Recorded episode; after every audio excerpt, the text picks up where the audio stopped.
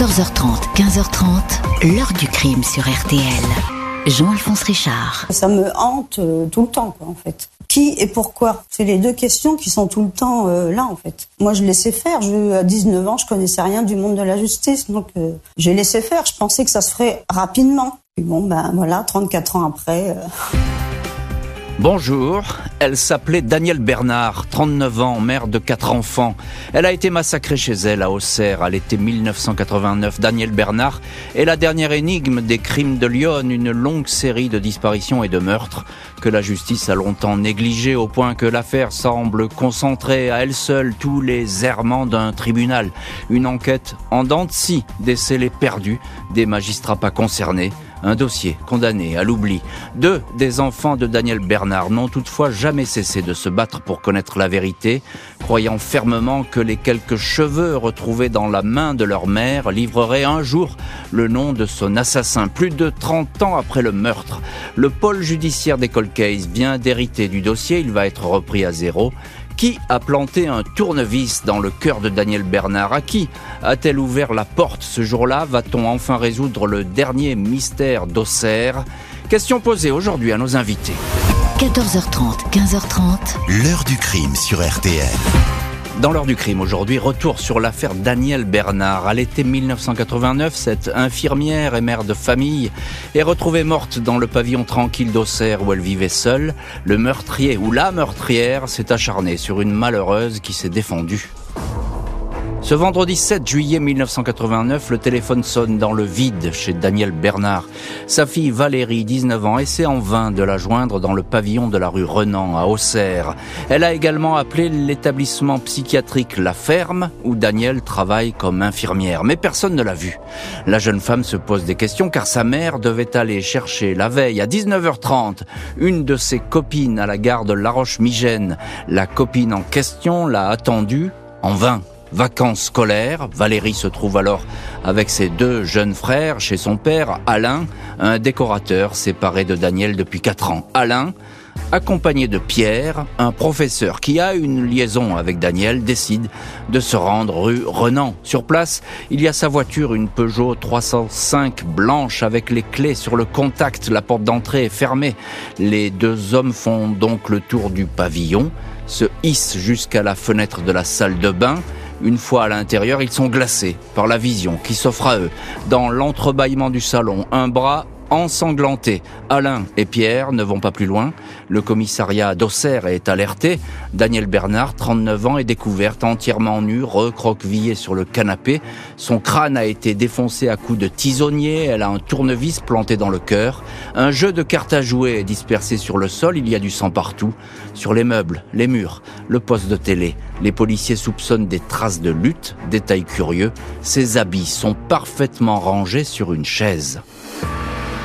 La police judiciaire de Versailles est chargée du dossier, mais quand les enquêteurs débarquent, ils sont en colère. La scène de crime n'a pas du tout été protégée. Des policiers locaux, les secours, le procureur d'Auxerre, une conseillère de la mairie et même des journalistes ont fait les 100 pas dans le pavillon. L'enquête commence dans le désordre. La PJ procède toutefois au moulage de deux empreintes de pas dont l'une a écrasé une banane. Rien n'a été volé, semble-t-il, dans le pavillon. À côté du canapé, on retrouve un bijou dont le fermoir est cassé. Les proches ne le reconnaissent absolument pas appartiendrait-il à une femme qui aurait pu être présente lors du crime? La victime s'est défendue. Dans une main, on prélève une touffe de cheveux qui appartient sans doute à l'agresseur. Pas d'ADN à l'époque, il faut se contenter de l'apparence des cheveux et leur nature pour procéder à une éventuelle comparaison. Personne dans cette petite rue à l'écart du centre-ville n'a vu quoi que ce soit. Des voisins disent toutefois avoir entendu la veille une espèce de plainte qui a fini par s'éteindre. Les enquêteurs savent que le crime a eu lieu la veille, jeudi 6 juillet, après 16h30. Auparavant, Daniel Bernard se trouvait à l'hôpital psychiatrique de la ferme. Elle a quitté l'établissement vers 14h30 après avoir participé à un repas en plein air avec une vingtaine de collègues, infirmiers et médecins ainsi que des patients. Elle était en pleine forme, souriante. Elle n'avait vraiment pas l'air d'avoir des problèmes, va témoigner le médecin-chef Bernard Chauveau. Danielle Bernard est ensuite passée faire quelques courses dans un supermarché, puis est rentrée chez elle. Il est possible qu'elle ait été attendue par quelqu'un qui la connaissait ou peut-être même suivie. L'agresseur est entré sans casser quoi que ce soit, pas d'effraction constatée. Il a ensuite fermé la porte en repartant. Danielle Bernard, quatre enfants de deux maris différents, très belle femme, souriante, rayonnante, avait une vie libre, beaucoup d'amis et quelques amants. C'est vers ces hommes que les policiers vont d'emblée s'orienter.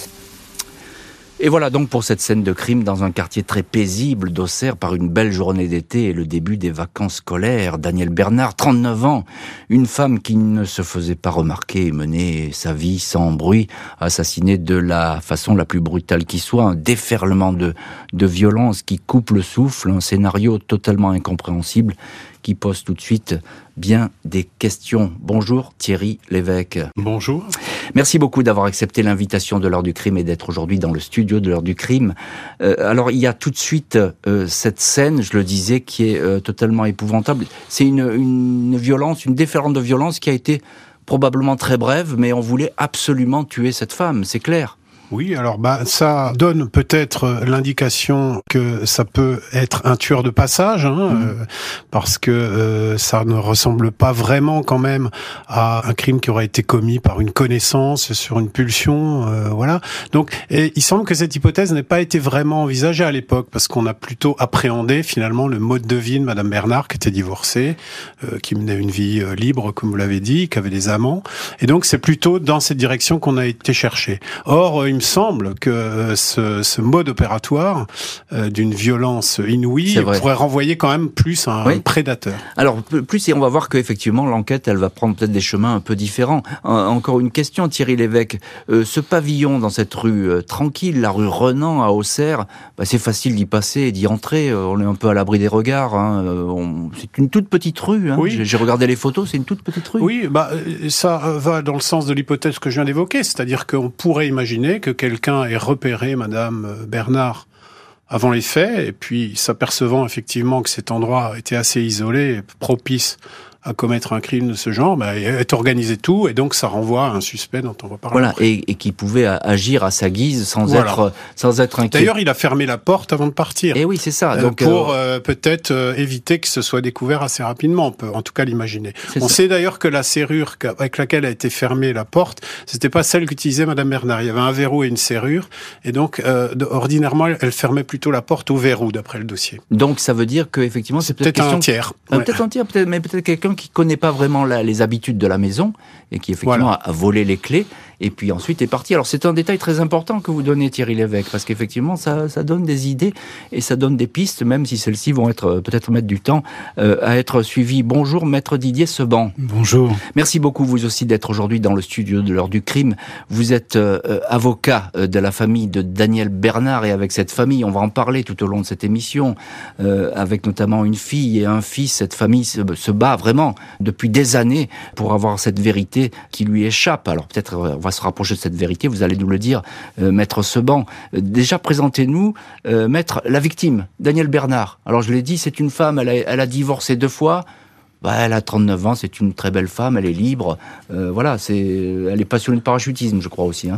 Oui, bah, c'est une, c'est une très jolie femme qui a un métier d'infirmière euh, dans un hôpital psychiatrique, qui euh, aime la fête, qui a ses deux enfants, qui a été un peu en conflit avec son ex-mari. C'est une femme libre, oui. C'est, d'ailleurs ce qui va préoccuper plus les gendarmes que au départ. Enfin, les enquêteurs sont pas des gendarmes d'ailleurs, ce sont des policiers, mais en se disant finalement on va rechercher autour de cette liberté quelqu'un qui pourrait être à l'origine de ce meurtre. On nous dira même la violence des coups fait penser à une vengeance. c'est ça. on, on, part de l'idée euh, d'un amant déçu ou de quelqu'un de trompé qui viendrait euh, se venger.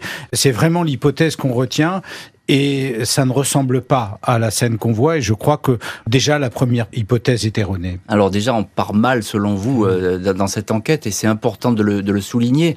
Thierry Lévesque, on part mal dans cette enquête, c'est la PJ de Versailles. C'est pas n'importe quoi, la PJ de Versailles c'est une, une des meilleures polices judiciaires en France euh, qui enquête, mais quand elle va arriver sur cette scène de crime, je l'ai dit, hein, ça a été saccagé, c'est parce qu'à l'époque on, on, se moque complètement des mesures à prendre. Bah, c'est ça, on est dans une autre époque euh, criminelle, hein, faut bien se le représenter, il n'y a pas l'ADN du tout on a que les empreintes digitales, donc on peut quand même faire un peu attention. On l'a pas fait. Mhm. Et puis c'est vrai qu'il y a de nombreuses pièces à conviction. Là, euh, je trouve qu'on est dans un dossier. Où on a quand même deux armes du crime des vêtements, le tisonnier, oui, voilà, et, le, tournevis, voilà. Donc euh, effectivement, en termes d'hypothèse, on est vraiment sur, disons, un imbroglio amoureux avec un amant ou euh, une querelle avec l'ex-mari. On pense pas, à aucun moment, on le voit bien dans le dossier, dès le départ, on, ne pense à quelqu'un qui soit inconnu fait de la, de la victime. Et donc ça, c'est un biais, en réalité, qui est souvent constaté dans ces époques-là. Les tueurs en série n'existent pas dans les oh, années 80. Qui, qui, qui, est constaté encore aujourd'hui, c'est ce que maître Didier Seban appelle l'effet tunnel, vous me démentira pas, maître. Euh, c'est-à-dire qu'on se fixe effectivement sur une option. Mais on va y venir à, cette option qui va se dessiner. Maître Didier Seban, il, le disait euh, Thierry Lévesque, il y, a, des indices qui sont sur place. On a l'impression que voilà, on n'a pas la, pièce n'est pas nue. Il y a ces armes du crime qui sont là, et puis il y a ce bijou qui est retrouvé. Et ça, c'est curieux parce que euh, la famille, euh, on lui présente la famille ce bijou, et on reconnaît pas. Oui, on, va partir de l'hypothèse, enfin en tout cas, l'hypothèse va naître dans l'enquête que il peut y avoir une femme sur la scène de crime, ce qui renforce cette idée euh, de l'amant, la maîtresse, euh, puisque euh, parmi les cheveux qu'on retrouve dans la main de Daniel Bernard, il y a des cheveux décolorés. Euh, à l'époque, euh, peu d'hommes se font décolorer les cheveux. Par ailleurs, il y a ce bijou qui interroge, puisque la famille ne le reconnaît pas. Euh, pourquoi aurait-on laissé un bijou de femme, un collier, sur place? Donc ça, ça, fait ça fait deux éléments euh, qui paraissent importants. Mais vous savez, on est à Auxerre à l'époque. Les policiers, les, les, gendarmes de la commune, enfin en tout cas du département de Lyon, sont connus pour ne pas résoudre les affaires. 0% d'affaires de crime 0% ouais. de femmes élucidé à l'époque. C'est ce que dira un rapport de l'inspection judiciaire. Et le tribunal n'est pas plus euh, mmh. engagé dans la résolution de ces affaires. Pas de témoignages, pas d'indices parlants. La police va devoir examiner une à une chaque piste. Les enquêteurs s'intéressent de très près à la vie intime et amoureuse de Daniel Bernard. Après sa séparation de son deuxième mari, l'infirmière aurait été à la recherche de l'homme avec qui elle allait refaire sa vie, sans vraiment le trouver. Quelques amants sont répertoriés. Jackie, un collègue de travail, est interrogé. Il indique qu'il devait passer chez elle vers 19h le jour du meurtre, mais finalement il n'est pas venu. Ses déclarations sont vérifiées, rien de suspect. Les policiers, toutefois, tiquent sur cet individu. Quatre mois plus tard, la piste Jackie est relancée. Son ex-femme est entendue. Elle décrit cet homme comme euh, quelqu'un de violent et de secret. 13 mars 90, l'ancien amant est interpellé, placé en garde à vue cette fois il est beaucoup plus flou dans ses explications. Qui plus est, son emploi du temps, l'après-midi du crime, comporte des trous. Il aurait très bien pu se rendre à un moment ou à un autre chez Daniel. Jackie dément. C'est une coïncidence malheureuse. Je tiens à dire haut et fort que je n'ai rien à voir dans le meurtre de Danny déclare-t-il sur un procès verbal révélé par le journal Libération. Aucun indice, aucune preuve ne permet de poursuivre le suspect. Les techniques de police scientifique sont à l'époque limitées. On compare les cheveux arrachés par la victime. Ils ne semblent pas correspondre à ceux de l'ex-collègue. Il est relâché. Le juge Benoît Lewandowski, qui a pris en septembre 90 la suite du juge Jacques Bourguignon, découvre un dossier où beaucoup de vérifications sont restées sans suite. Le magistrat s'intéresse au premier mari de Daniel Bernard, Alain, celui-là même qui a découvert le corps. Selon les enquêteurs, Alain avait beaucoup de désaccords avec son ex-femme. L'ancien couple avait des différends financiers au sujet de pensions alimentaires ou à propos d'une éventuelle revente du pavillon de la rue Renan. Alain et Daniel n'entretenait pas de bons rapports. Le 8 octobre 92, trois ans après le meurtre, l'ancien mari est placé en garde à vue. On l'interroge sur sa découverte de la scène de crime. Il dément avoir fait du mal à Daniel, mais il s'embrouille un peu dans ses déclarations après avoir expliqué qu'il n'était jamais entré dans le salon. Il dit avoir remis le téléphone en place pour une raison qui lui échappe. On le trouve confus, hésitant, mais une nouvelle fois, aucun indice ne vient conforter les doutes des enquêteurs. Alain est relâché. Les progrès techniques en matière d'ADN vont faire leur apparition. Le dossier Daniel Bernard va en bénéficier. En 98, neuf ans après le crime, les premières expertises affirment que les cheveux retrouvés dans la main de la victime ne sont pas ceux de l'ancien mari Alain, ni ceux de l'ex-amant Jackie. 18 novembre 99, dix ans après la mort de Daniel Bernard, le juge Lewandowski rend un non-lieu. Selon le magistrat, les investigations sont allées aussi loin que possible, tout le monde aurait été entendu, même une voyante que consultait la victime, cette femme, aurait déclaré que Daniel se disait harcelé au téléphone par un homme d'une cinquantaine d'années, déclaration impossible à vérifier. Le dossier est refermé. La fille de Daniel, Valérie Entier, 29 ans, se désole de cette décision. Elle ne va cesser de faire le siège des autorités, demander de nouvelles investigations, rejointe dans ce combat par son demi-frère, Jérôme Balmana. 20 septembre 2000, le parquet d'Auxerre demande la destruction de plusieurs scellés de l'affaire, parmi lesquels le tisonnier et le tournevis qui ont servi à tuer Daniel, autant de pièces à conviction envoyées dans une usine d'incinération. Et dix ans donc après la mort de Daniel Bernard, il y a ce coup d'arrêt donné à l'enquête, un non-lieu qui ne clôt certes pas définitivement l'affaire, mais la laisse en panne, immobile, et puis assez scellé détruit. On va bien sûr en parler, puis on va voir que d'autres pistes n'ont pas été euh, examinées, notamment des liens avec d'autres crimes commis dans Lyon. On va en parler dans la suite de cette émission. Thierry Lévesque, journaliste, auteur d'un grand papier, Le dernier fantôme d'Auxerre, publié sur le site d'information lesjours.fr. Et j'ai lu évidemment ce, papier pour préparer cette émission. Alors, euh, il y a très vite deux juges qui ont été nommés, le juge Bourguignon, le juge Lewandowski. Les mauvaises langues disent que ça n'a pas beaucoup travaillé. Et je pense que, bah, vous, que vous faites partie des, des personnes alors, pas travailler, j'en sais rien, mais c'est vrai qu'ils ont un passif à Auxerre euh, depuis cette affaire, euh, messieurs Bourguignon et Lewandowski, parce que monsieur Bourguignon, c'est celui qui en 84 a enterré, entre guillemets, le rapport Jambert, qui dénonçait, qui dénonçait euh, enlèvements. qui mmh. désignait euh, Émile Louis comme l'auteur possible de plusieurs crimes et il ne sera confondu par miracle que 16 ans plus tard par d'autres biais. Donc euh, il y a ça. Et puis Monsieur Lewandowski, c'est celui qui a rendu un non-lieu dans les années 90 dans la même affaire Émile Louis, un non-lieu qui sera retourné en cours d'appel heureusement après pour que Monsieur Louis soit finalement confondu. Donc disons qu'on a euh, le sentiment avec ces deux magistrats qu'ils ont tendance, lorsque ils considèrent qu'on est arrivé au bout ou qu'on n'y a rien à faire, bah, à laisser tomber. Or, il me semble que juridiquement, judiciairement, on devrait jamais jamais laisser tomber. Ah oui. Tant qu'un crime n'est pas résolu, on le laisse ouvert et c'est tout. Oui, euh, Même euh, quelque chose peut arriver, cinq ans plus tard, un témoignage, un nouvel élément. Donc pour, quand on rend des non-lieux, ça a une conséquence. Oui, alors ça, ça a des conséquences, mais euh, ça ne ferme pas l'affaire. hein. Il faut bien l'expliquer, c'est qu'un non-lieu ne clôt pas... les scellés. oui, non, on va en parler. Un, non-lieu ne clôt pas une affaire. On croit toujours que c'est fini, le non-lieu c'est terminé. Non, le, non-lieu ne clôt pas une affaire. Question, Thierry Lévesque. Il y a, on en parlait un petit peu avant. Il y a cet effet tunnel, c'est-à-dire qu'on se, on fixe en fait, on se dit, euh, forcément, celui qui a tué Daniel Bernard, c'est un proche. Pourquoi pas le mari Pourquoi pas un ex-amant euh, On se fixe là-dessus. Euh, en réalité cognitif, c'est-à-dire que à l'époque, je pense que c'est assez général en France, on, ne prend pas en compte la thèse des prédateurs, des gens qui passent leur vie à tuer des gens en fait. C'est bah, déjà, la, déjà, la notion de tueur en série n'existe pas. On, considère qu'en fait c'est à l'étranger, que c'est américain, etc. Hmm. Bon, mais même sans prendre en compte on peut considérer que culturellement à l'époque on n'y arrive pas. Bon, mais il y a quand même eu un meurtre juste avant d'une femme dans une maison isolée. Oui, on Donc, euh, bien sûr. Euh, voilà, on, on parle après. Donc pourquoi ne, ne fait-on pas le rapprochement? Puisque les circonstances sont assez euh, assez similaires. Ce que vous dites, les techniques d'enquête à l'époque, on fait pas les rapprochements. Bah, il n'y a pas de fichier déjà. Il n'y a pas le fichier qui existe aujourd'hui qui s'appelle Salvac, où en appuyant sur quelques touches, on arrive, à, on arrive à rapprocher par mode opératoire. Mmh. Bon, mais on peut le faire informellement, au moins à l'époque sur euh, la région. Bien sûr. Or, c'est pas fait. Mmh, mmh, non seulement c'est pas fait, mais une fois qu'on a passé, mais pas vraiment passé en réalité, les hypothèses du mari et de l'amant, c'est-à-dire qu'on n'a rien trouvé, mais on n'a pas, on les a pas conclus totalement innocentés, donc ça reste en l'air, bah on dit bon ben on laisse tomber. Mm. Euh, donc ça, ça me paraît judiciairement un comportement qui est pas pas acceptable pour des victimes et pour les justiciables en général. Maître Didier Seban, vous vous êtes l'avocat de la famille de Daniel Bernard et vous connaissez parfaitement ce dossier. Vous vous battez d'ailleurs pour que euh, la vérité enfin arrive à émerger, même des années après.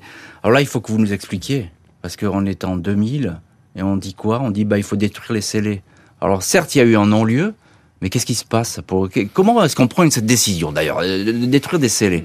Ah bah c'est, ça, ça paraît ahurissant. Euh, euh, on a l'arme du crime, les armes du crime. Hein. C'est pas n'importe quoi. C'est pas euh, un motoculteur qu'on aurait trouvé dans le jardin. Et euh, eh bien, c'est une technique qui est horrible, qu'on retrouve dans beaucoup de parquets. On a une liste de scellés qui est présentée par le greffier, mais pas seulement de ce dossier, hmm. de tous les dossiers, d'un endroit où quelqu'un a pu menacer son voisin avec euh, une tronçonneuse, d'un autre endroit où on a récupéré de la drogue, euh, des bouteilles de vin. tout ça, tout ça est donné dans une liste sans dire à quoi ça se rapporte. Le, le procureur, il sait pas. Il, sait pas. Il sait pas pour quel il sait pas et il signe, il signe. bon pour destruction. Et pourquoi? Parce que ça, ça existe encore aujourd'hui six mois après un non-lieu, on peut détruire tous les indices d'une affaire criminelle. Euh, euh, c'est ce qui indigne le plus les, familles de victimes, qui d'ailleurs demandent, c'est ce qu'avait demandé le rapport qui a été rendu au garde des Sceaux, mais c'est toujours pas en place, que les scellés criminels soient conservés jusqu'à la résolution de l'affaire. Mais dans ce dossier, Maître Seban, euh, c'est plus que des, j'ai envie de dire, plus que des pièces à conviction sont les armes du crime qui ont été détruites. Alors ça, c'est ce qui doit être conservé en priorité. Les scellés sont pas catégorisés, hein, c'est ça aussi le problème. Euh, oui, oui, bien sûr. Non, mais on, l'a dit, mais on, les conserve dans des conditions abominables dans la plupart des tribunaux. Euh, on ne les retrouve pas, on les perd souvent parce qu'ils sont mal classés. Il y a même pas un QR code ou quelque chose pour les retrouver. Et au fond, euh, on a même été demandé, vous savez, à Auxerre, c'était tellement terrible qu'on a demandé une fois qu'on applique le logiciel Anacrim pour tracer le parcours des scellés pour essayer de les retrouver dans les laboratoires, dans le tribunal, ailleurs, c'est-à-dire qu'on fasse une enquête pour retrouver les scellés. Hmm. Euh, c'est vous dire le degré de nullité auquel on était arrivé. Et je dois dire que c'est un manque de respect total pour les justiciables et les victimes. Thierry Lévesque, euh, j'ai envie de vous demander, euh, dans cette affaire, euh, qui est emblématique d'ailleurs, l'affaire Daniel Bernard, de la part de la justice, c'est quoi? C'est de, de l'incompétence? C'est la volonté de ne pas faire progresser une enquête qui pourrait peut-être être gênante? J'en sais rien, je pose des questions. C'est du je m'en foutisme? Moi, j'aurais tendance à dire que c'est, on a peut-être tombé sur des gens qui s'étaient pas très motivés, pas très. Euh, mais en même temps, c'est le miroir déformant euh, au cerf de euh, la médiocrité souvent de l'enquête criminelle en France. Mmh. C'est-à-dire que les méthodes sont pas bien codifiées, par exemple sur cette histoire de scellé, et puis le fait d'ouvrir plusieurs pistes de euh, d'aller au-delà du bout de la rue en quelque sorte. Vous voyez, de la vie personnelle de Madame Bernard. Il n'y a pas que ça. Il y a, il y a des, des, assassins potentiels. Il y en a ailleurs qu'à Auxerre. Donc, je crois qu'il y a un problème peut-être de formation. De et puis, euh, on est dans ce vieil univers. Vous savez, presque la France du 19e siècle. Chacun dans son tribunal avec ses petits dossiers, ses petites méthodes et, un manque de dimension en fait. On ne euh, cherche pas à aller voir plus loin que le bout de son nez, c'est ce que vous nous dites. À l'époque, la mort de l'infirmière n'est pas reliée à d'autres crimes de femmes, pourtant nombreux dans la région d'Auxerre.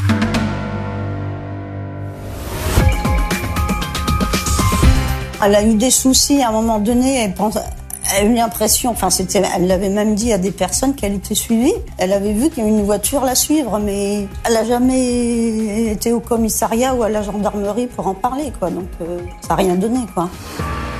12 décembre 2000, le dénommé Émile Louis, ancien chauffeur de car, est interpellé, soupçonné d'être impliqué dans une longue série de disparitions dans la région d'Auxerre.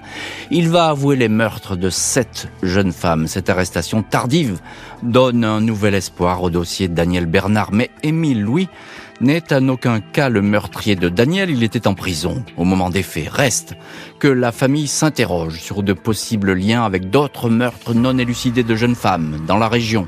Le 5 mai 89, seulement deux mois avant la mort de Daniel Bernard, une étudiante de 24 ans, Sylvie Bâton, a été retrouvée morte nue dans son appartement à Avalon, à 60 km d'Auxerre. Comme Daniel, Sylvie a été sauvagement tuée. Un ancien locataire qui logeait dans la maison a été arrêté, incarcéré mais relâché au bout de deux ans, innocenté grâce aux expertises. 23 mars 2007, un ADN match dans le dossier Sylvie Bâton, celui d'un Allemand Ulrich Münstermann, impliqué dans plusieurs viols commis dans son pays. Il a sans doute repéré sa victime au hasard alors qu'il voyageait en France. Il nie les faits, mais sera condamné deux fois à la perpétuité 2011 et 2012 pour ce crime. Münstermann aurait-il surpris de la même façon, à la même époque, Daniel Bernard. Dossier rouvert pour vérification, nouvelles expertises ADN, mais elles sont négatives concernant Ulrich Munstermann, négatives encore pour le tueur en série Michel Fourneret, qui avait assassiné deux femmes dans la région. Et voilà donc ces nouvelles euh, vérifications, on peut les appeler comme ça dans le dossier d'Anne Bernard, à la lumière évidemment des progrès de l'ADN, la, de, plus en plus utilisé euh, sur les scènes de crime et dans les procédures. Maître Didier Seban, vous défendez la, euh, la famille de Daniel Bernard qui se bat, il faut bien le répéter, vraiment bec et ongle pour qu'on arrive à, à, retrouver le meurtrier de, de leur mère, ses enfants. la piste Ulrich Munstermann, elle, elle, était très très séduisante. elle est définitivement close, cette, cette piste l'ADN a parlé? Pour moi, c'est une piste encore sérieusement à travailler. Ah bon? Euh, Oui, vous, vous, vous, savez, dans l'affaire Sylvie Bâton, c'est on avait examiné la couverture qui était sur le lit de Sylvie Bâton, ça n'avait rien donné. Mhm. Et puis on a repris euh, le juge d'Auxerre, cette fois-ci avait euh, repris cette couverture, l'avait envoyée euh, dans un laboratoire au point de la science, et une toute petite trace ADN a permis euh, de remonter jusqu'à Monsieur Musterman, alors que euh, on, on, voulait arrêter l'enquête là aussi. Donc, donc vous dites peut-être qu'il y a moyen de trouver. Et moi, je pense qu'il y a moyen, parce qu'en fait, on a écarté Musterman parce que l'ADN qui a été retrouvé sur euh, un cheveu l'ADN mitochondrial, qui n'est pas l'ADN nucléaire, n'est pas le sien.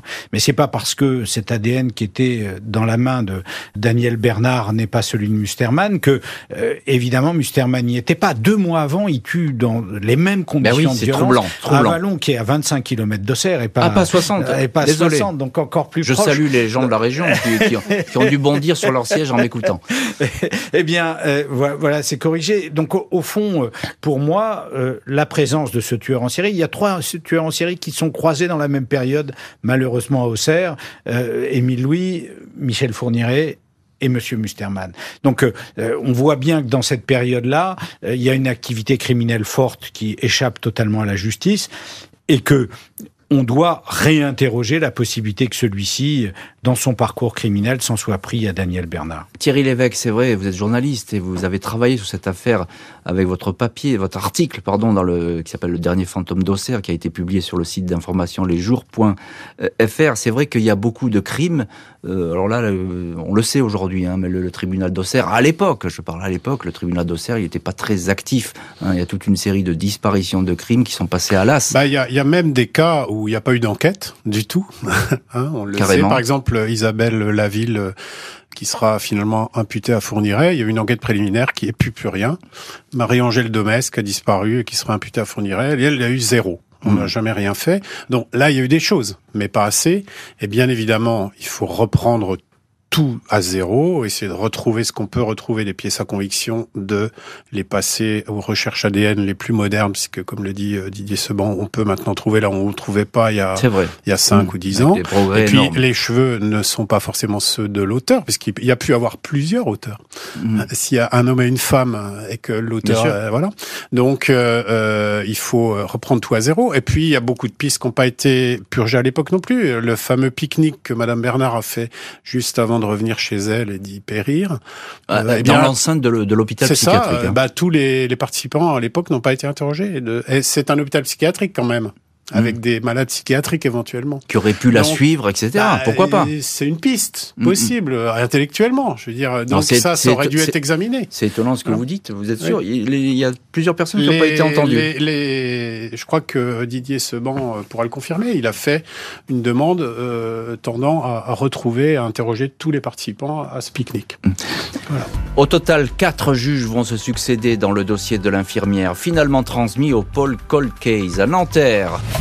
Fin mars 2022, maître Didier Seban, avocat de Jérôme Balmana, le plus jeune fils de Daniel Bernard, demande que le dossier soit transmis au pôle judiciaire dédié au cold case à Nanterre, demande validée par la juridiction d'Auxerre trois mois plus tard. C'est donc la juge Sabine Kéris qui a longtemps travaillé sur l'affaire Fourniret qui va reprendre toute la procédure. Jérôme Balmana, qui n'a appris qu'à l'âge de 15 ans les circonstances tragiques du décès de sa mère, n'avait jamais été reçu jusque-là par un juge d'instruction. Il se réjouit de cette avancée dans une histoire qui a bouleversé son existence et l'a souvent plongé dans les idées les plus sombres. Enfant, je pensais à la mort tous les jours. Mes questions n'ont jamais reçu de réponse, indique-t-il au site d'information lesjours.fr.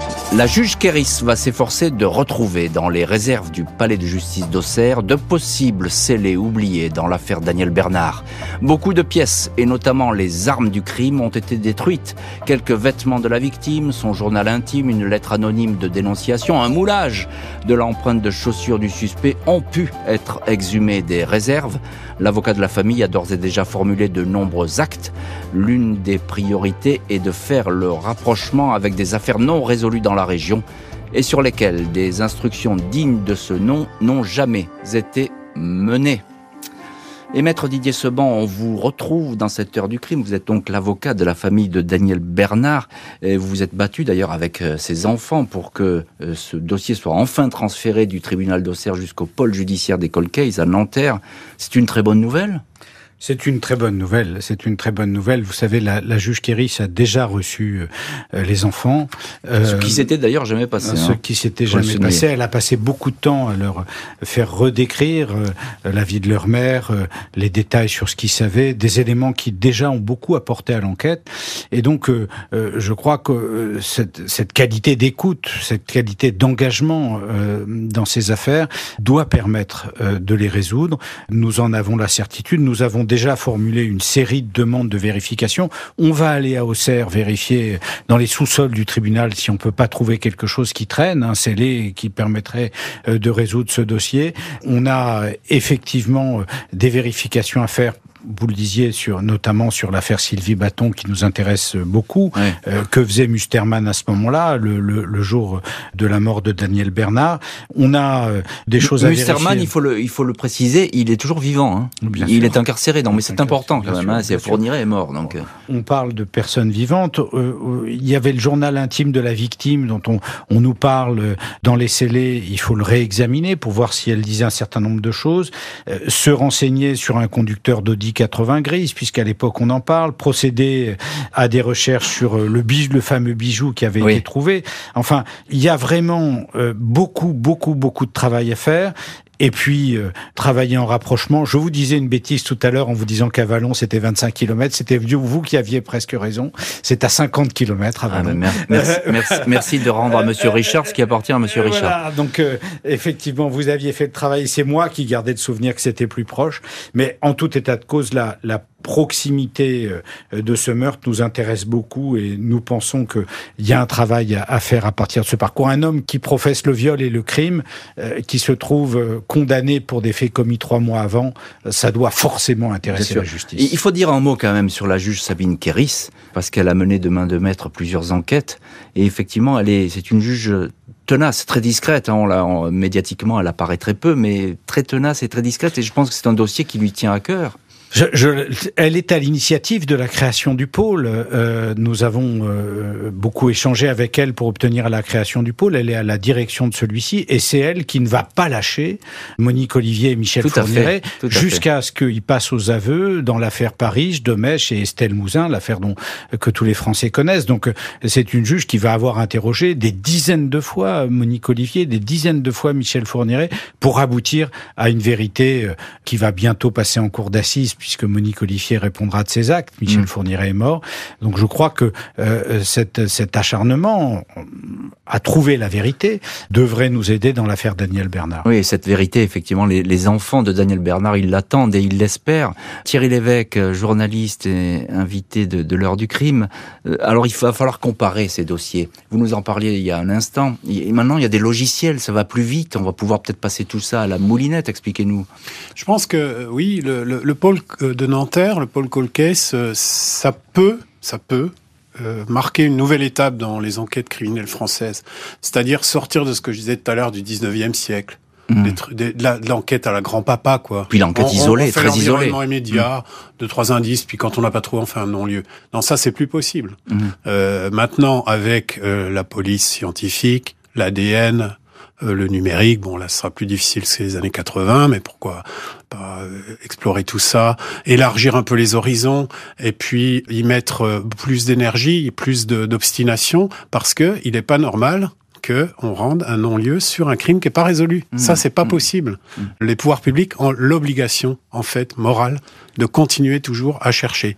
Et notamment aussi parce que, au-delà des victimes, ça fait des dégâts collatéraux terribles. un meurtre qui est pas résolu. C'est de la méfiance, c'est des suicides, c'est des dépressions. Oui, mais on, a vu. Famille Alors vous avez, oui, justement, vous avez rencontré Jérôme Balmana, hein, qui, est, qui est le, voilà, qui est l'un des, des, enfants hein, de, de, Daniel Bernard. Bah, sa vie a été très, très, très difficile. Son plus jeune fils, racontez-nous. parce que très tard, parce qu'on n'a pas voulu lui raconter comment était morte sa mère. Vous imaginez bien qu'on peut pas raconter ça à un enfant en bas âge.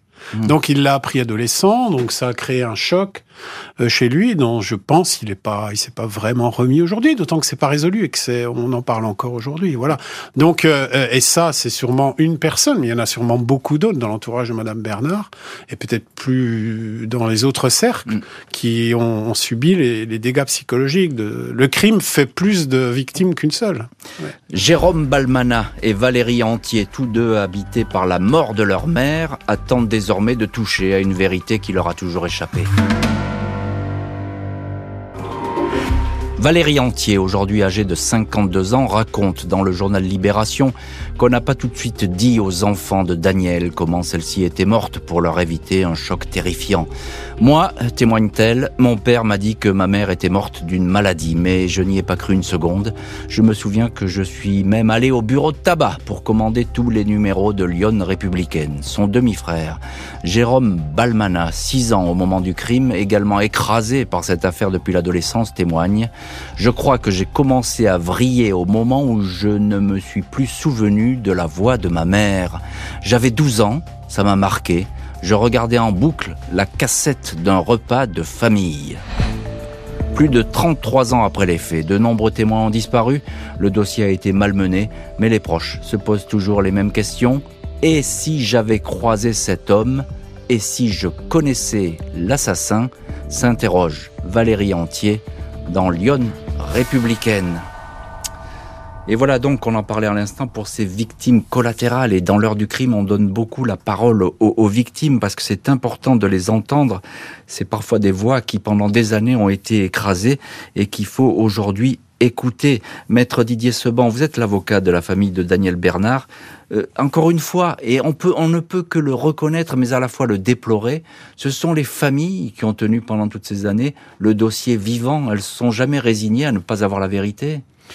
Oui, on, peut se dire finalement, il y a des, personnes qui, du fait de leur métier, les procureurs de la République, sont chargés de pourchasser les criminels, dont la fonction est, évidemment d'aboutir à ce que justice soit rendue au nom du peuple français. Malheureusement, on s'aperçoit que euh, devant l'accumulation des dossiers, devant l'absence de priorisation sur les crimes, eh bien, devant les multiples tâches, alors on va passer du rodéo urbain au trafic de stupéfiants, à tel ou tel type de violence. On, vient de créer une brigade pour protéger les animaux et pourquoi pas. Mais euh, au fond, euh, on en oublie ce qui est essentiel, c'est-à-dire mmh. l'atteinte à la vie humaine. Et pour les familles, vous le disiez tout à l'heure, euh, ça ne s'éteint pas. Le feu ne s'éteint pas, le drame ne s'éteint pas tant qu'on ne sait pas qui a commis le meurtre. On se dit c'est peut-être le voisin, c'est peut-être euh, un proche familial, c'est peut-être quelqu'un que je croise au supermarché. Ça peut être tout le monde et n'importe qui.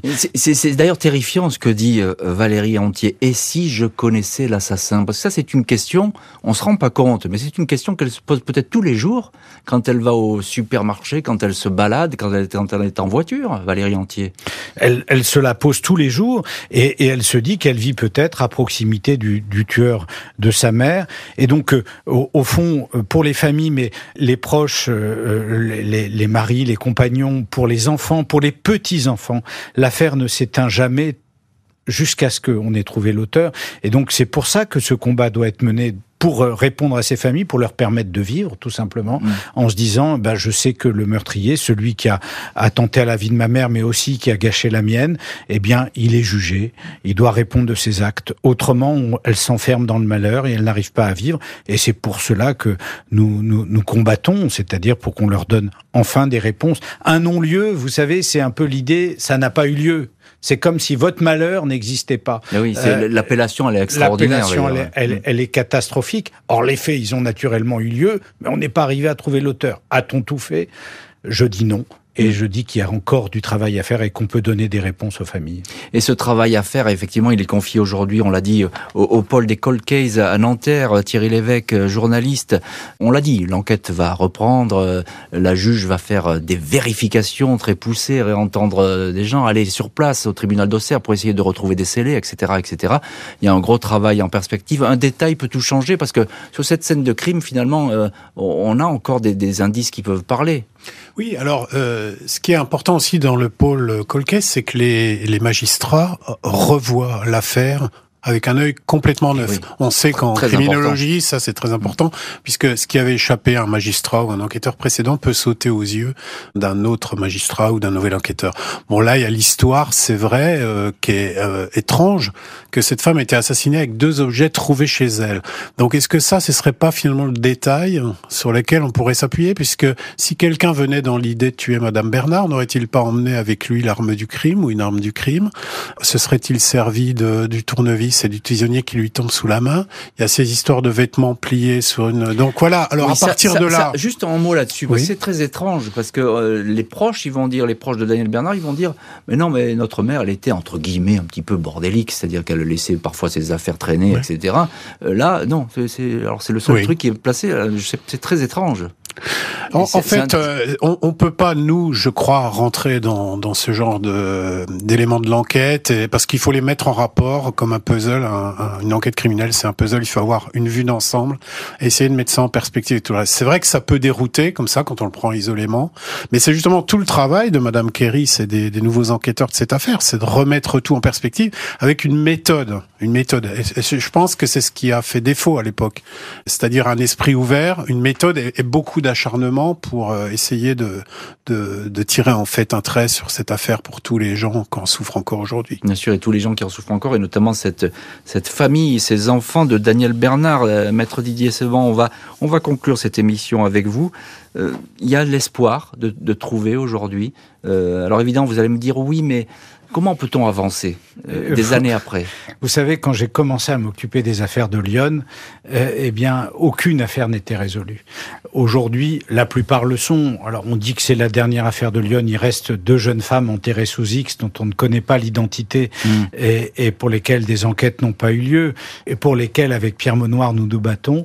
Mais je suis sûr qu'on doit pouvoir euh, résoudre l'affaire Daniel Bernard comme les autres, avec l'engagement des enquêteurs, des magistrats aucune affaire ne résiste à l'enquête. C'est tout ce qu'on vous souhaite et évidemment on continuera à suivre cette affaire euh, et on pense beaucoup à la famille de Daniel Bernard. Merci beaucoup maître Didier Seban, Thierry Levesque d'avoir été les invités aujourd'hui de l'heure du crime. Merci à l'équipe de l'émission, Justine Vignot, Marie Bossard à la préparation, Boris Pirédu à la réalisation. L'heure du crime, présenté par Jean-Alphonse Richard sur RTL.